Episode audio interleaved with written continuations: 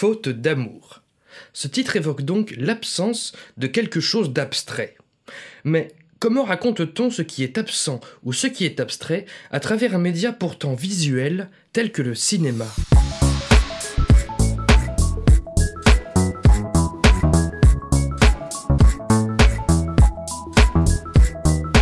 Salut et bienvenue dans ce onzième numéro de Comment c'est raconté, le podcast qui déconstruit les scénarios un dimanche sur deux. Aujourd'hui, la grosse déprime est à l'honneur avec le chaleureux Faute d'amour, drame russe sorti en septembre 2017 sur nos écrans, réalisé par Andrei Zviaginstev, scénarisé par ce dernier avec Oleg Negin. Aujourd'hui, nous constaterons le pouvoir d'une construction narrative dite organique, notion que l'on avait survolée dans le podcast dédié à Réalité de Quentin Dupieux.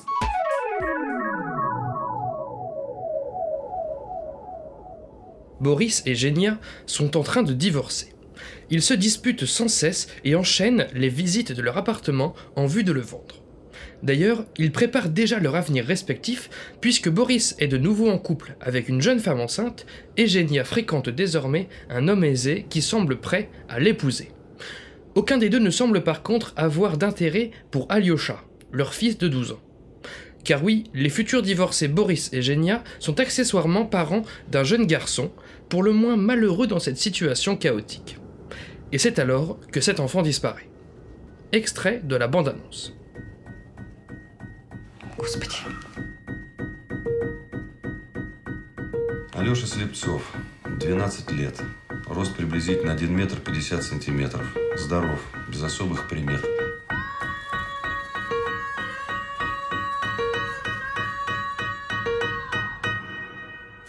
Не отстаем! Мне кажется, я совершил какую-то непоправимую ошибку.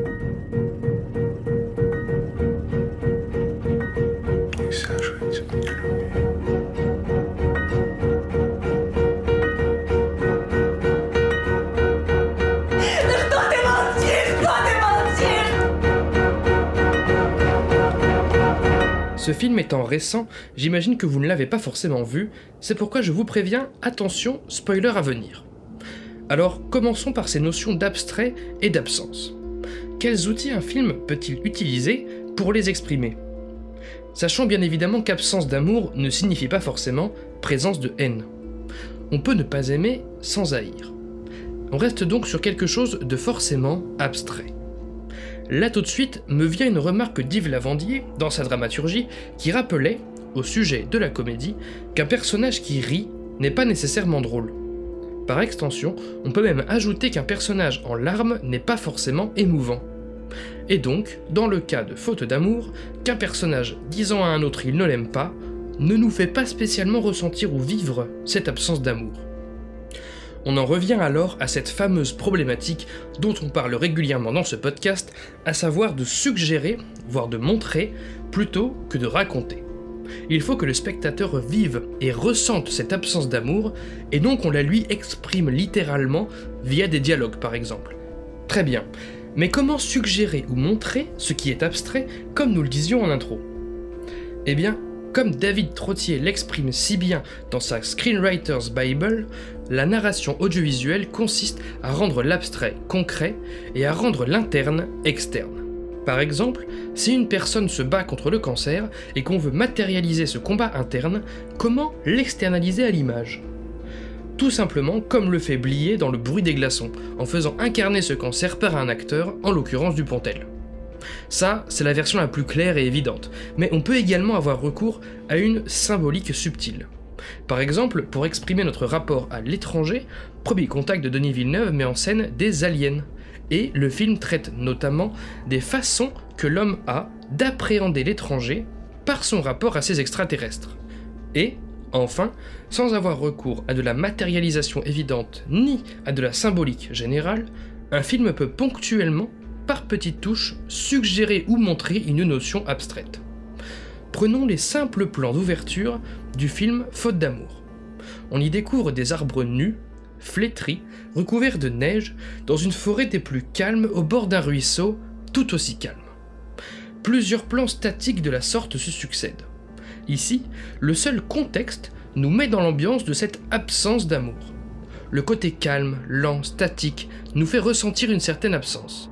Tandis que la neige et la tristesse de ce paysage flétri nous inspirent une certaine froideur, une certaine rigidité, antithétique dans l'imaginaire collectif à la notion d'amour.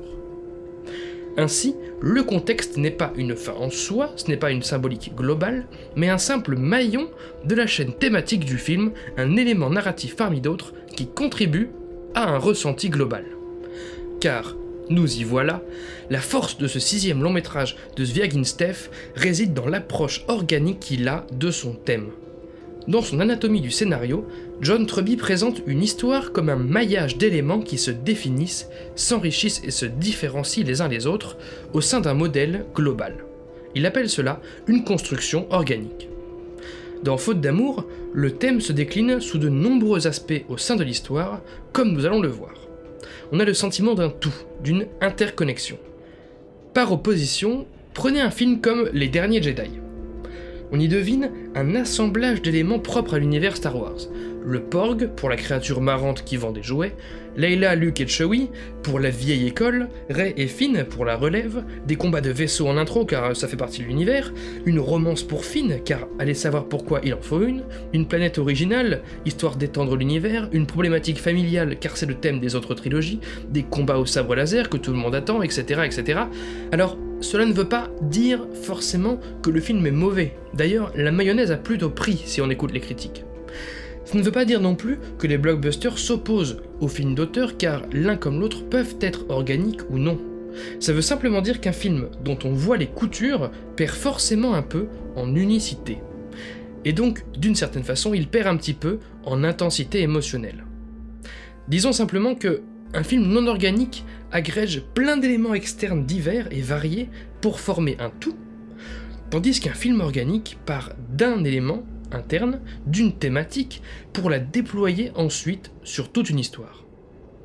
Nous parlions du contexte de Faute d'amour, l'une des matérialisations du thème du film, mais avançons et constatons comment cette incarnation se déploie sur bien d'autres aspects. Par exemple, la relation entre les personnages, ou ne serait-ce qu'entre le jeune fils Alyosha et ses parents Genia et Boris. La première le méprise expressément, comme lorsqu'elle le rabaisse devant les futurs acquéreurs de l'appartement dès les premières scènes, le deuxième fait simplement preuve d'indifférence, comme lorsqu'il apprend par téléphone que son gosse a disparu et que sa réaction est qu'il est au travail et donc il verra ça plus tard, comme si ce n'était pas un problème qui mériterait de partir du travail. La relation entre les personnages est l'incarnation la plus tangible de ce thème, mais constatée comme il s'agit bien de montrer, via un mépris ou une indifférence par exemple, et donc de nous faire ressentir cette absence d'amour. Prenons un autre aspect organique du film, son rythme. On pourrait croire à une notion de montage ou de réalisation, mais l'histoire elle-même prend son temps et forge, dans cette absence de dynamique, un sentiment d'absence tout court, une frustration qui sert, là encore, le propos du film. On peut d'ailleurs partir en léger hors-sujet et s'intéresser à la réalisation du film, avec une colorimétrie froide, bleutée, une composition du cadre souvent carrée et donc rigide, une musique mononote au piano, et tout est là pour nous faire ressentir cette absence, cette lacune et surtout cette froideur.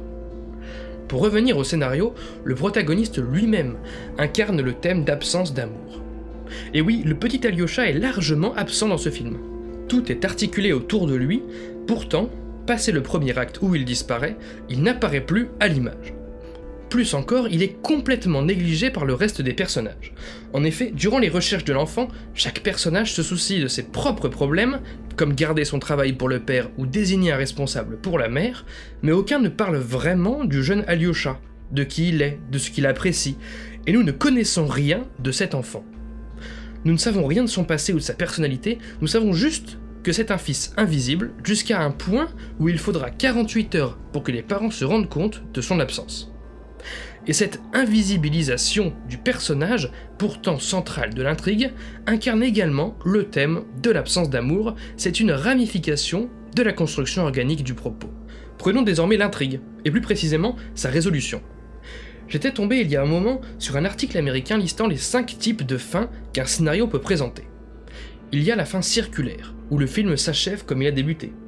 la fin surprise, la fin incertaine à la Inception, la fin émotionnelle où les choses se finissent expressément bien ou expressément mal, ou encore la fin ironique où les personnages obtiennent l'inverse de ce qu'ils espéraient. Faute d'amour ne présente aucune de ces cinq fins. Pas même dramatique, puisque le corps d'un enfant retrouvé dans le dernier acte n'est pas celui d'Alyosha. Et oui, en parlant d'absence, ce film ne présente même pas de fin. L'enfant n'est pas retrouvé, mais on ne sait pas ce qu'il est devenu, ce qui s'est passé, les recherches restent en suspens, l'intrigue aurait aussi bien pu s'arrêter une scène avant ou après. La fin du film est donc également l'incarnation du thème, voire un prolongement, puisque l'idée que cette recherche ne mène à rien évoque l'idée que l'absence d'amour ne mène à rien non plus.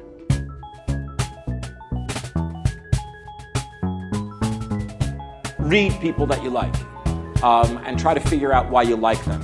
And when you see something or read something you don't like, try to figure out why you don't like that. Be a diagnostician. Contexte Relation entre les personnages, réalisation, rythme, construction de l'intrigue, caractérisation du protagoniste, et nous pourrions continuer comme ça un bon moment, chaque aspect du film incarne à sa façon une certaine idée du thème de faute d'amour. Mais une construction organique n'est pas simplement parallèle, elle est fractale. Autrement dit, chaque aspect d'un récit peut en incarner le thème, mais chaque sous-aspect de chaque aspect de ce récit peut également compléter le thème à sa façon. Par exemple, le contexte. La triste forêt enneigée n'est pas le seul élément nous faisant ressentir cette absence d'amour. La saison hivernale joue aussi son rôle.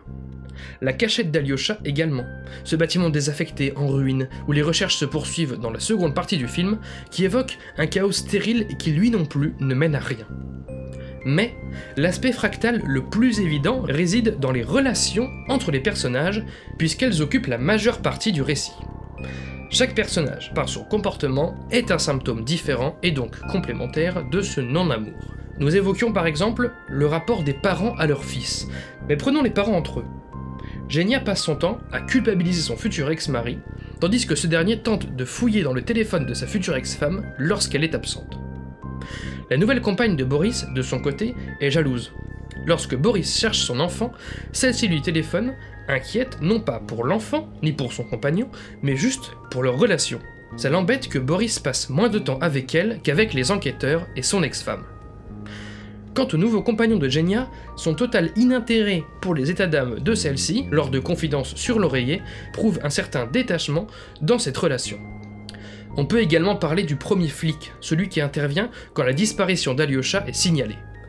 C'est en totale absence d'empathie qu'il fait preuve de mauvaise volonté, comme quoi lancer des procédures de recherche ne mènerait à rien, si ce n'est à plein de paperasse, et il se contente ainsi de préjuger qu'il s'agit d'une simple fugue et que le gosse reviendra tôt ou tard.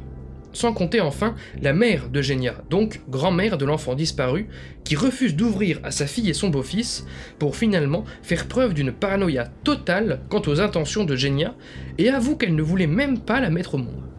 D'ailleurs, par la suite, Genia avouera à Boris qu'elle ne voulait pas non plus mettre au monde Alyosha. Jalousie, culpabilisation, indifférence, paranoïa, apathie, autant de comportements qui trahissent une totale absence d'amour à travers chaque personnage. Nous pourrions ainsi passer de longues minutes à évoquer la diverse incarnation de ce thème par cette œuvre, retournons donc à une vision plus globale de la situation. On constate que l'enfant n'est pas simplement victime de parents qui ne s'aiment plus, mais bien d'un système de désamour. La construction organique de ce film nous étouffe par un sentiment de propagation du désamour, par un système auto-alimenté. Tout est désamour. Chacun l'est à sa façon, chaque élément de l'histoire l'est à sa façon, et chaque élément favorise, de proche en proche, la propagation du désamour. Le plus évident étant le personnage de Genia, dont on devine que l'absence d'amour maternel l'amenait elle-même à ne pas savoir aimer son mari et surtout son fils. De même, la société semble avoir sa part de responsabilité avec la critique de l'omniprésence du réseau social Instagram, présenté comme superficiel, ou la non-coopération de la police, ou encore le poids de la culture orthodoxe sur l'éthique en entreprise, avec la crainte aveugle du divorce qu'elle génère, l'absence d'amour surgit de toutes parts et il apparaît comme évident que ce tableau, d'une misanthropie totale et assumée, accouche cruellement d'un jeune Alyosha, présenté comme victime impuissante de tout ce merdier. D'ailleurs, et je terminerai cette analyse là-dessus, une construction organique accouche forcément d'une œuvre complète, quand bien même le film ne répondrait pas aux attentes dramaturgiques conventionnelles. Faute d'amour présente des personnages peu nuancés. C'est un film lent, sans scène légère de respiration, sans fin, avec un protagoniste absent, donc il semble avoir tout faux, quoi. Et pourtant, l'expérience fonctionne parfaitement. Comme le formule Mackie dans son livre Story, le scénario a toujours raison. Si une histoire fonctionne, c'est qu'elle a atteint un certain équilibre, qui lui est propre, et peu importe les règles ou conventions qu'elle a enfreintes. Dans le cas de faute d'amour, les règles dramaturgiques enfreintes permettent justement à l'œuvre d'incarner son propos, ce qui lui confère une force largement plus importante que celle conférée par ces fameuses règles indépendantes. Fondu au noir pour ce onzième numéro de Comment c'est raconté. Merci pour votre écoute, j'espère qu'il vous aura intéressé. Retrouvez tous les liens du podcast dans la description et sur ccrpodcast.fr, dont Facebook, Insta, SoundCloud, tout ça, mais encore et surtout iTunes. Pour ce dernier, je vous invite à laisser 5 étoiles et un commentaire, c'est très important pour le référencement du podcast. Podcast dont l'habillage musical était signé Rémi Le Sueur, je le rappelle, est l'un des cas remercie. Oui, 11, ça se dit comme ça. N'oubliez pas qu'une retranscription de chaque numéro de Comment c'est raconté est disponible sur Medium pour pouvoir lire ces analyses à tête reposée. Je m'appelle Baptiste Rambaud, disponible sur Twitter pour répondre à vos questions, à vos réactions, et vous donne donc rendez-vous dans deux semaines pour la douzième séance. Ciao